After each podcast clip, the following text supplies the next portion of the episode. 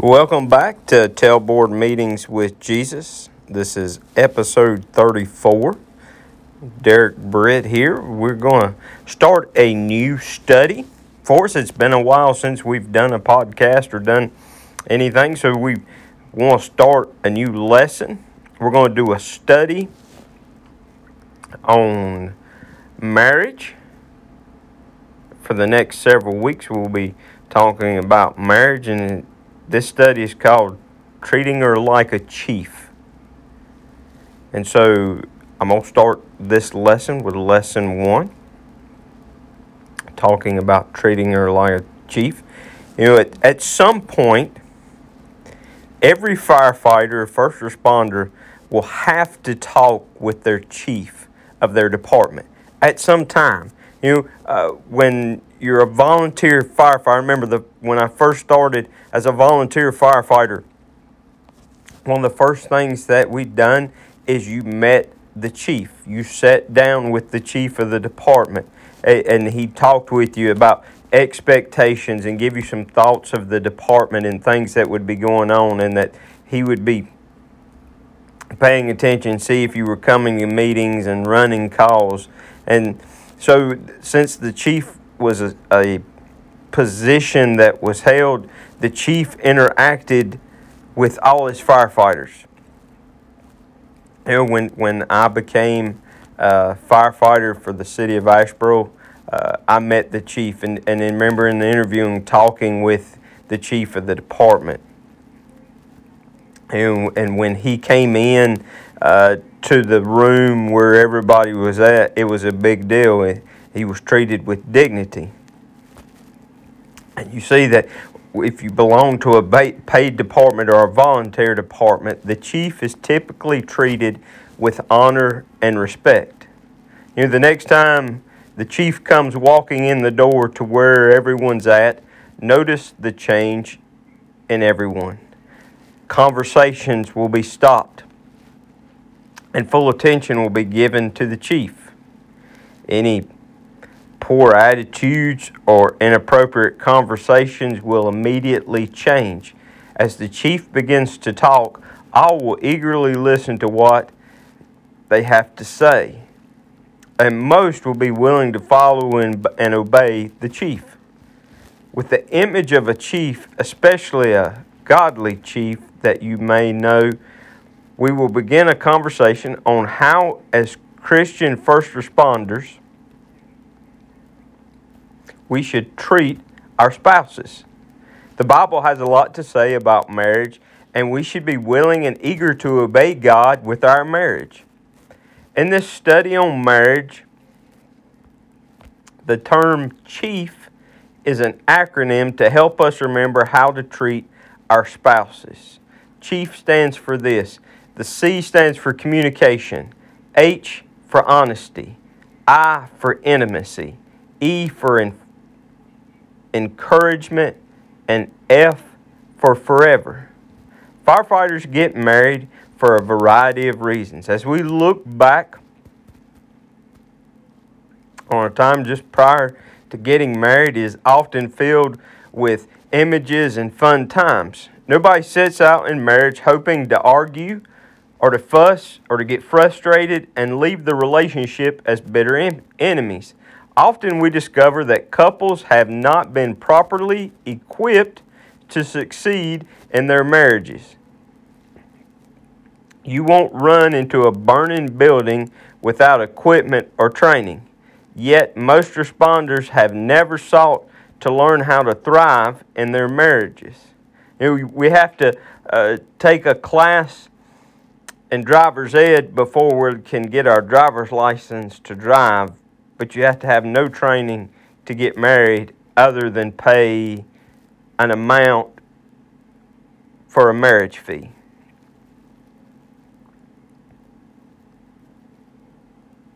Often we discover that couples have not been properly equipped to succeed in their marriage.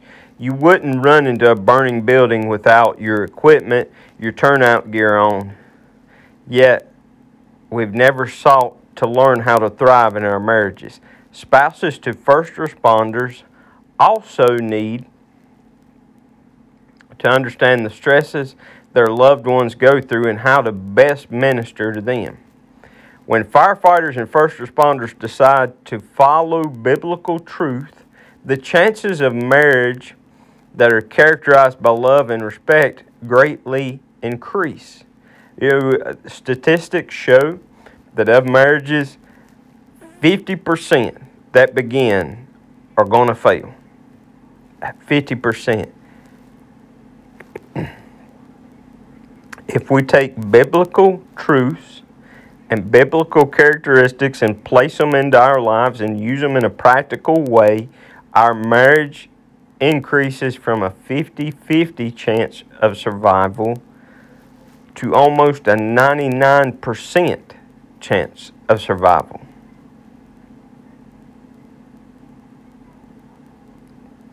When we follow biblical truth, the chances of our marriage are char- being characterized by love and respect increase. God, the one who created all things, knew exactly what it takes to have a successful marriage. As we apply these truths into our marriage, we will begin to see our spouses in a different way. We see our spouses in a different light, and we will better understand how best to minister to their needs instead of demanding our own. Our marriages will become what God intended, and we will better be prepared to witness to other first responders. So why does marriage matter?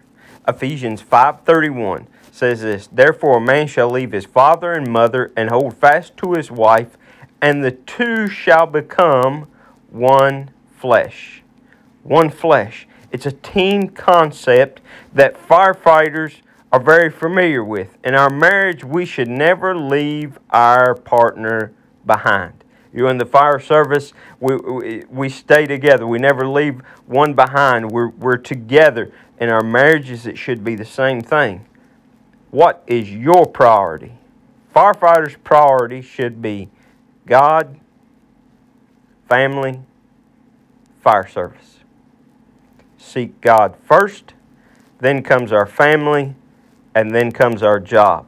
But too many times we get them swapped up, and our job may be number one, or our job may be number two, and our spouse and family are number three. It's not all about you, it's about seeking God, your family, then the fire service. So it's not about you, it's a healthy marriage in a study, they find that 70% of chronic problem drinkers were either divorced or separated, and only 15% were married. Single men are more than three times as likely to die of cirrhosis of the liver. A research conducted at a university reports that married people have the lowest mor- morbidity and illness rates, while divorce show the highest. It increases that chances that cu- married couples' children will be successful. Better, more reliable employees, increased individual earnings, lower chance of suicide. So, God designed marriage. Fire departments will from time to time be required to attend maybe a class called Back to the Basics in a training class where we go back to the basic fundamentals. These classes are designed to go over the basic material that's been taught to firefighters maybe uh, sometime before, but maybe it's been many years before it's been looked at. Whether you have 30 years in the fire service or just 30 weeks or 30 days, firefighters are required to attend these classes with their department or assigned company. Back to basic training is a good way to ensure everyone is on the same page and prepared for the next emergency, the next time the pager goes off. Let's take a look at the basics of marriage as it's recorded in Scripture in the Bible. Genesis is the book of beginnings. In it, we were able to look into the very heart of God. Where did He come from? Why are we here? What's the purpose of our marriage? And studying the first two chapters of Genesis give us some profound answers to those questions. Genesis 1 1 says, In the beginning, God created the heavens and the earth.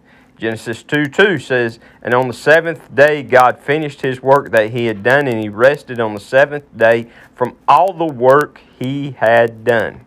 We see in Genesis 2 8, And the Lord God planted a garden in Eden in the east, and there he put the man whom he had formed. Genesis 2:18 And the Lord God said, It is not good for man to be alone. I will make him a helper who is just right for him. Genesis 2 21 through 22 says, So the Lord God caused the man to fall into a deep sleep. While the man slept, the Lord God took out one of the man's ribs and closed up the opening. Then the Lord God made woman from the rib, and he brought her to the man.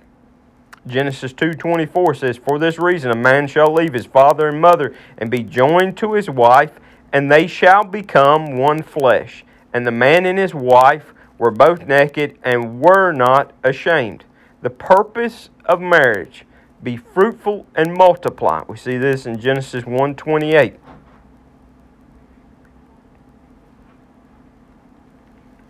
So how marriage affects our actions and our actions may be around the station. 1 Corinthians 13, 4 7 says, Love is patient and kind. Love does not envy or boast. It is not arrogant or rude. It does not insist on its own way. It is not irritable or resentful. It does not rejoice at wrongdoing, but rejoices with the truth. Love bears all things, believes all things, hopes all things, endures all things. Us being firefighters or first responders, it takes dedication, concentration, and quick thinking in order to handle all of the emergencies that we're dispatched to. People's lives are typically maybe in danger. Lives can slip away in just a matter of seconds. Citizens deserve to have the best possible chance for survival, and everyone on the team needs to be focused on the task at hand. We've all been on emergency scenes where everything goes well, the fire goes out, everyone goes home safe. Personal issues within our lives and especially within our marriage can affect how we perform around the station and at, emergencies. when someone when a first responder struggling in their marriage, it can be difficult to focus on the task at hand. I've seen firefighters over the years that come into work with so much baggage in their lives and in their marriage that begins to show in their job performance. I've often wondered how many firefighters uh, that get injured or how many deaths have occurred because of strained marriages. An increase of sick leave also occurs when responders go through difficulties.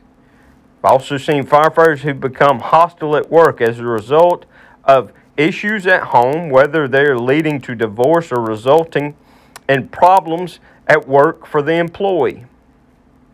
God, though, provides hope for your marriage during difficult days. Remember, marriage goes through different seasons, so never give up when the storms of life hit you. Proverbs 3 1 6 says, My son, do not forget my law, but let your heart keep my commands, for length of days and long life and peace will add to you. Let not mercy and truth forsake you. Bind them around the neck, write them on a tablet in your heart, and so find favor and high esteem in the sight of God and man. Trust in the Lord with all your heart. Lean not on your own understanding. In all your ways acknowledge him, and he shall direct your paths. So, why are some marriages thriving while others are on the verge of collapse and potentially affecting our services as firefighters. Think of the tools we're familiar with in our department. You, some departments don't have the tools needed for the job. Some departments have received proper training, and the firefighters maybe don't know how to use the tools. Some firefighters aren't proficient in the operation of the tools. 2 Timothy 3 16 and 17 says, All scripture is inspired by God and is profitable for teaching, for rebuking, for correcting, and for training in righteousness, so that the man of God may be complete or whole, equipped for every good work. Marriage can be difficult, but with all the proper tools, the training needed to use those tools, and the constant use of the tools in order to become proficient, firefighters can not only succeed in their marriage, but also make that marriage thrive. In the fire service, we observe some very interesting, maybe uh, phenomena, you might say. From zero to five years, firefighters typically learn as much as possible about the fire service. In years 6 through 15, there's, there is no upward mobility that the firefighter gets comfortable and complacent in their service. In year 16 to 25, if there is no upward mobility, the firefighter becomes bitter and begins to talk negatively about the department. Just before retiring, firefighters who are not where they desire to be will give up and become lazy. Marriages with firefighters can be the same if priorities become out of line or if one or both of the spouses lose their focus on the biblical principles laid out before them for marriage. So, how do we apply this for first responders? Firefighting can be difficult and an exhausting way of life. As we respond to emergencies, we'll not always get our own way, and we have to learn to work hard at being good firefighters. In order to do anything well, you have to put what? Time into it. Marriage is no exception to this rule.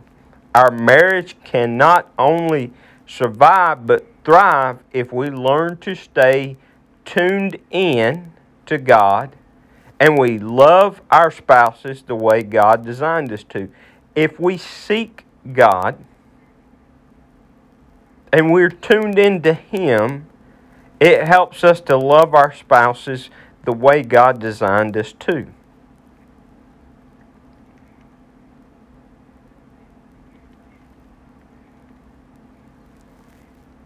I want to give you some simple, something simple to try. Okay? So first we see that we are to seek God. We're to there's an order in which God places things to be. We're to he's to be number 1, our spouse should be number two. Our job is number three. Where are you? Where is your attention at? Is God number one, spouse two, job three? Or is your order flipped around? Make seeking God first, your spouse second. In that, with your spouse, seek God together with your spouse. Pray together. I want to challenge you over the next several weeks as we continue this study to make a promise to at night, in the morning, over a meal, whatever, that you take your spouse's hand and that you pray for each other. And watch what God does when we place him first, and we treat each other with respect.